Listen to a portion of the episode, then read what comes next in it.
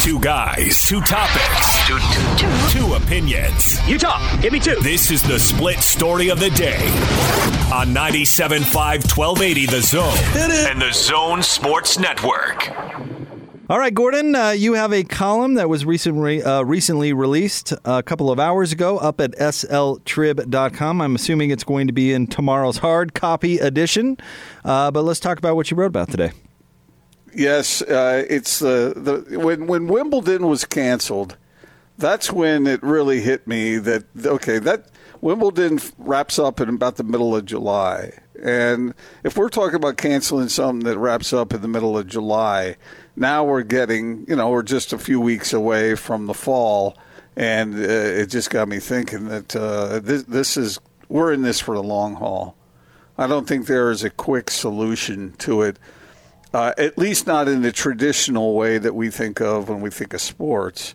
Now, maybe they can concoct some sort of deal where they, you know, televise games where there are very few people there, and we've we've discussed that in the past, but that's not the same. You know, that's that's just uh, almost a futuristic kind of idea of having TV cameras there broadcasting what's going on, uh, beaming it to folks back home. But this this whole idea that there are no spectators there is is is really rather revolutionary. I have the only time I've ever heard of a uh, of a game being played in front of no fans was uh, wasn't there some sort of outbreak uh, of some sort of sickness like in up in New York State somewhere way back when? Do you remember that? I don't. No. Uh, well, I, I don't know what it was, but it was something. So they played the game in front of nobody. So I, I wonder how that what that would look like uh, because people. Uh, it, it's one thing. Okay, let me let me back up. I, I think that at some point over the summer, the social distancing thing might uh, subside. Uh, I, I, think that it might come to a point, and I'm hopeful on this, that uh, people will be able to maybe go out to eat, maybe go to the office, do some of these things, if proper things are really followed right now, and that's key to this whole thing. Unlike the the uh, 70 spring breakers that chartered a plane and went down to Mexico uh, against all advice, and then 40 of them came down with the coronavirus, uh, COVID 19. We got to listen. And if we listen, then maybe things will loosen up later on. But that's different than loading 60,000 people into a football stadium. And I wonder how that's, I, I just, it's hard to imagine that anytime in the near future. And so what does that leave? That leaves the idea of televising games in front of no fans. Can you can you imagine it? How how do you see it, Jake? And what do you think the likelihood is for that kind of scenario? Because even if you're allowed to go to a game, would you? Would you choose to? I, I think a lot of folks w- would if they were convinced that it was that it was safe, and we've had uh, we've had that conversation uh, a, uh, certainly a lot. Um, and I, I, agree with your your assessment. You know, big gatherings like sporting events are, are going to be kind of the last things to to come back. You're right. We're going to ease social distancing, and folks are going to be able to go back to work uh, in, in hopefully in some way, shape, or form because that is that is just critical. You know, maybe we'll see smaller gatherings like like church congregations. Those those will probably come back. You know, before before we get sports. So I I certainly get your point. But remember, we were talking yesterday as well that we're going to have to kind of. Mm, ditch what we think is is you know the concepts that are normal to us, right? And I think that's where this conversation comes in. Yeah, it would be weird to televise an NBA game if there are no fans, but screw that if we can figure out a way to do it, let's do it. Let's let's part ways with what we uh, you know are traditionally attached to and get over it, and just figure out the best way to function with as much as we possibly can while being safe. And so I, I hear what you're saying about you know it would be kind of weird to to broadcast these these events with with nobody there, but if we can do it, let's do it let's utilize that technology and, and let's get sports back in some sort of functional fashion in, in some way, shape, or form because um, I, I think society can benefit. And frankly, you know, there's a lot of financial stuff that could get moving again, and maybe some jobs can be saved and those sorts of things. So, uh, you know, I'm I'm absolutely fine with breaking from my traditional expectation of watching a sporting event if it means that we could somehow have that sporting event. I'm down, aren't you? I suppose it reminded me of what uh, Lee Trevino uh, said, like in 1970, and I mentioned this in the column, where he looked around at the television cameras that were following him. Uh, by the way, I, I, interviewed Lee Trevino once, and he was kind of a he was kind of a, an angry jerk uh, when I talked to him, but he was he was kind of a funny guy back then. Anyway, he looked around and uh, he looked at the cameras and, and said, "That's the future of sports, right there." not the people in the gallery. And I thought that was really interesting, uh, a, a, bit of an exaggeration, but still, I wonder if we're headed in that direction, and I wonder if this this this situation with uh, with the uh, coronavirus is is is uh, speeding up that process a little bit.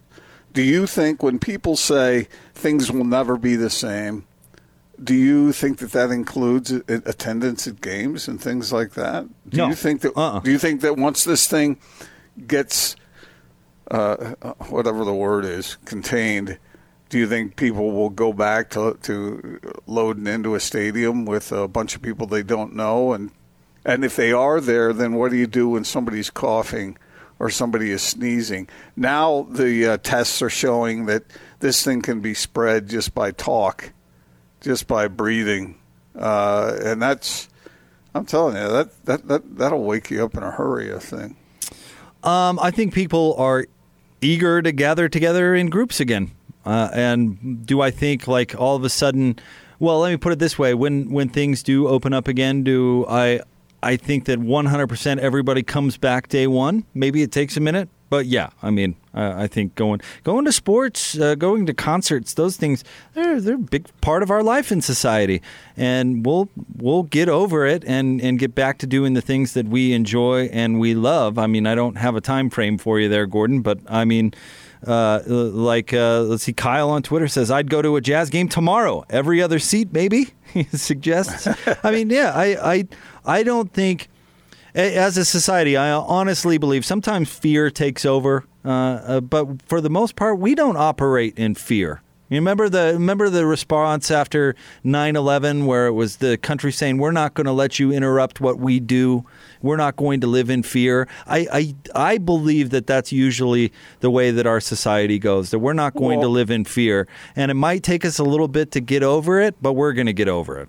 It's uh, unfortunately that attitude is persisting right now among some. Mm-hmm. And, and it shouldn't. In this it case, shouldn't. we need in to, order to get to this change the way. Out, well, sorry, go Jake, ahead. In order to get this thing knocked out, people got to stay home. They just got to. It has to happen, and the testing needs to be widespread until there's a vaccine. And I keep hearing rumors like the the story out of Pittsburgh that the University of Pittsburgh Medical Center, their researchers uh, think there might be onto something that might lead to a vaccine. Uh, and if that is in fact the case, then hallelujah. But in the meantime, people got to stay away from or resist the temptation to gather. But once it does subside, then go ahead and gather. But I don't know how big. It's one thing to gather with 90 of your friends, it's another to load into a freaking stadium, Jake with uh, that many people, thousands, you know, 50,000 or 20,000 or 30,000 or 70,000. I don't know how eager, I don't know what kind of reassurance the public has to have in order for that stadium to be full again. A couple of random stories that are out there today. One I know that uh, that caught your eye. LaMelo Ball purchased his Australian NBL team. yes. Where's Lamelo Ball getting money? I mean, he's he's going to be in what next year's draft or or this yes, year's draft? 20, 2020. And so he, I, I mean, is is LaVar uh, uh, somehow secretly extraordinarily wealthy? I know he said Big Baller Brand was worth a billion dollars, but there's no way that's true, right? I didn't think so, but I, I okay. So he apparently he's really highly thought of as a prospect. Do you believe that? More so than uh, who was the the middle brother who? I don't know. The kid that went us Lee, over in Europe. Was it LiAngelo? Yeah, something like like that. that. Yeah, yeah, but uh, he wasn't good. This he, he, uh, he should be Lamelo. Yeah, is a good prospect. Should be a, at least a lottery pick in the upcoming draft. I, I can't keep uh, too many balls in the air. But anyway, uh, I I saw this, and I, it made me think: Can you own a team and play in the NBA? Can you do both?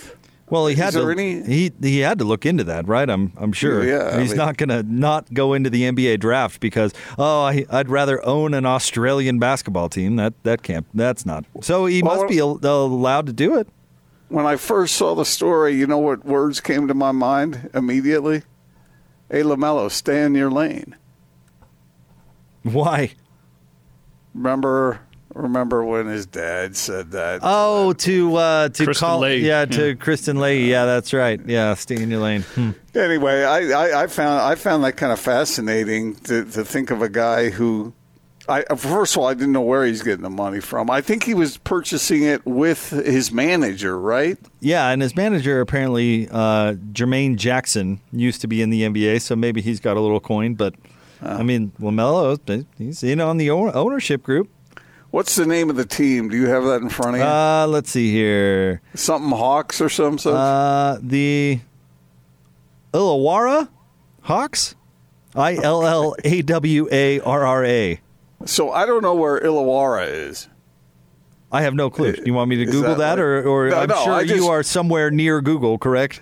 I I I wonder uh, how, one how much it costs to buy a team in the uh, in that league, and two how lucrative it is to own a team like that. I mean, why else would he be doing this? Yeah, it's got to it's got to be to make some money, right? You'd think. I don't know. I, I thought it was a pretty strange story, actually. But what do you do? You think do you think this is something that a lot of people would do if they could? I mean, I, would our uh, let me ask this to our listeners, and you can communicate with us uh, at Gordon Monson at Jake Scott Zone. Uh, Uh, uh, would you like to own your own basketball franchise? Does that sound appealing? It kind of does, doesn't it? Oh yeah, I think it's the or dream. would it be? Who ma- wouldn't want to own their own or- or- team? I don't know. Would it be a major headache? Because he's obviously got other things that he's concerning himself with. So let me ask this: Would you like to own a team like that in Australia's basketball league? Why, but you had to keep your job, so you you would. It, th- this responsibility comes on top of what you're already handling in your life now. Yeah, I, well, they they said in the article that I read at ESPN.com that they're uh, he's going to be, you know, his attention is going to be elsewhere, so they're going to concentrate on hiring the right people. So if it's one of those things that like runs itself, why not? Yeah, that doesn't everybody want to have a business that runs itself? the problem is that a lot of small business people they've got to do the lion's share of the work themselves. So, in this case, I guess if you don't have to worry about that, you can just fly in on certain occasions and just walk around and be the big cheese. Then uh, I don't know. I I guess in theory that sounds kind of fun but I, I don't know what the realities are, and and I don't know what the wear and tear as far as worry would be. Well, you know what, uh, Gordon. Next time we have uh, we have Gail Miller on the air, we should ask her if owning uh, her own NBA franchise is fun. Because I bet it is. I bet it is fun. Don't you think? Yeah, you would think so. It, it, it sounds fun, but then we don't have to deal with with all the all the things that come across the desk. You know, I mean, it sounds fun, but a lot of things sound fun. Well, that's why you, know Gail. Hopefully, you know I, would think hired the right people, and she probably doesn't have uh, a lot of those uh, those details to worry about that uh, are are the not fun part. She just gets the, a chance to do the fun parts. That's what I do anyway. I don't know if that's uh, that's Oh, what Gail does, but, that's isn't what I do. Ultimately, if you're the owner, uh, I understand. Even if you're fortunate enough to have capable people who are running the day-to-day side of it, ultimately, though, uh, the the the ultimate concern is yours and yours alone, right? True, but aren't the and this is an interesting discussion, Gordon. Aren't a lot of the best owners in sports the ones that are really hands off and that just bask in the attention? I mean, isn't but isn't that but essentially what Robert Kraft does? And he just Uh, lets Bill, Belichick understand. do everything, and then uh, just enjoys the attention of being an NFL owner. But still, you you uh, uh, ultimately are carrying that responsibility that, that I think that responsible owners carry with them. It's like being the principal of a school. It's with you twenty four seven. Uh, even when you go home at night, you you've got that school on your mind, right? Oh, I don't know, Gordon. These, I mean, Robert Kraft owns Kraft. You you think that he's living and breathing Patriots football twenty four seven? Not a chance. Yeah, these these other owners have, uh, you know, billion dollar endeavors. I mean, what I would still, I understand that, Jake, but I would still feel a, a heavy responsibility for a stewardship over that team.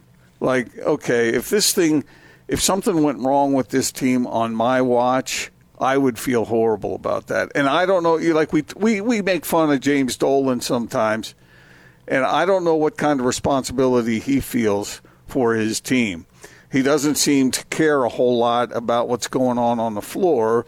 He's been fortunate to make a whole lot of money off of the, the you know the whole Ma- Madison Square Garden thing, uh, but I don't know if I could do. I I would worry about the quality of the product, and I would worry about the financial stability of the endeavor. even even if I'm not, you know, dotting the i's and crossing the t's uh, on a daily basis, it's still my baby, and I'm responsible for the success of that thing. Kraft, the Kraft Heinz company, Gordon, employs 38,000 people. It's a lot of mac and cheese. I, I, I would guess I would guess that that um, the New England Patriots occupy a very small portion of Robert Kraft's attention because I don't know he's got thirty eight thousand employees that depend on him. If if anything's keeping him up at night, it's that. Yeah, I, I guess you're right. I guess. I mean, how right. many? Uh, think about uh, Larry H. Miller Corporation. How many? How many employees does it have? I mean, it's it's something. Gordon, I think. Um, I think they're like one of the top five biggest car sales companies in the entire country. I mean, you know, I, w- I would guess. You know, we could ask Steve Starks about this, CA, uh, CEO of the Larry H. Miller Group, how much uh, time the Jazz actually occupy of his as he oversees the entire company. I mean, you know, these owners, I- except for is it Mark Davis? I think is now the only NFL owner that is is the the franchise is his only gig. Uh, I is that think- right? I, I that think would make sense. I think that's true. Other than the Packers, who are owned publicly, right, Yeah. right, right, right. But I think that Mark Davis is the only one who's privately owned, and that's his only and job. that's his only gig, and that's that's the only thing he's got, right? I, I don't know that. I, it seems like that would be. I true, mean, yeah. uh, what's his name in uh, in Atlanta owns uh, Home, Depot. Yeah. You know how that's a monster company. How many people do they employ? You know, Who owns the 49ers? Is it still but DeBartolo? yeah, it is still I think, yeah, it's not Eddie, but it's someone else. It's still that same family. Eddie, Eddie, who was recently pardoned by the president. Right.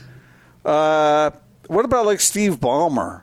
Uh, What what what? I, I don't know what he's what he's uh, got. Uh, I know he's isn't he the richest NBA owner right now? He is, and he's I, to my knowledge, no, he's no longer involved with Microsoft, right? But uh, Well, a guy like so. that has got to have a bunch of irons in the fire, wouldn't you think? well, he's got fifty-one billion, so uh, it's got to be somewhere. Right. It's not What- just what- in a money bin like uh, in Ducktales. Which would you? But I think that's what I would do if I had fifty-one oh. billion dollars. Wouldn't you make that into into some sort of coin currency and swim through it? Yeah, but i- i- yeah, in cartoon, but in real life, you couldn't do that. You couldn't swim through coins. You can't dive off the high dive into a giant pit of coins. I'd like to try. that would hurt. It's worth the concussion to you. Is I'd, it? I'd like to try. I'd like to to have fifty-one billion dollars in hard currency right in front of me. Yes, I, I would. I would be willing to try and swim through that. Well, yeah. of course, coins are harder than uh, than bills, but they're packed tight, and it would hurt either way. You're not going to be doing any, you know, breaststroke through the through the cash. So- but if I if I were Steve Ballmer and I had 51 billion dollars, obviously, I mean that's your stewardship, man. I mean, it's not just a matter of having money. I, I remember I interviewed this guy once. I, I believe his name. This was so long ago. I believe his name was David Murdock, and I remember he looked like Lou Holtz. but he was the guy. I think he was the head. He owned uh, Dole, and he was starting a new uh, golf resort. And I went to talk to him about that new resort when I was in Los Angeles, and I he had like a three thousand acre ranch, and he had a, a house here, a house there, and he had a whole entourage with him. And I thought to myself, okay, this guy's got a ton of money, but he's also got a ton of of of concerns that he carries with him on his shoulders. And I thought to myself at that time, I wouldn't switch places with this guy. Uh, if I had to trade my entire life for his, I wouldn't want all that. I wouldn't want to have to deal with all that. I wouldn't have to, to carry that responsibility. I wouldn't want to have an entourage following me around with me, you know. it just seemed like it was very complex. And everybody thinks money solves everything, but it, it really it really doesn't. Uh, at least people who are responsible with it, they have all kinds of things that they carry with them. And if I bet you anything that if we talked with Gail, she would feel a responsibility to her employees and and their welfare and making sure you know that stuff doesn't just it's not just out there somewhere eh, way over on the side. I I think people who are responsible enough uh, and industry enough, industrious enough to, to have built something like that, uh, they, they carry an enormous weight on their shoulders. All right, we'll have more big show coming up. Stay tuned. Gordon Monson, Jake Scott, 97.5 and 1280 The Zone.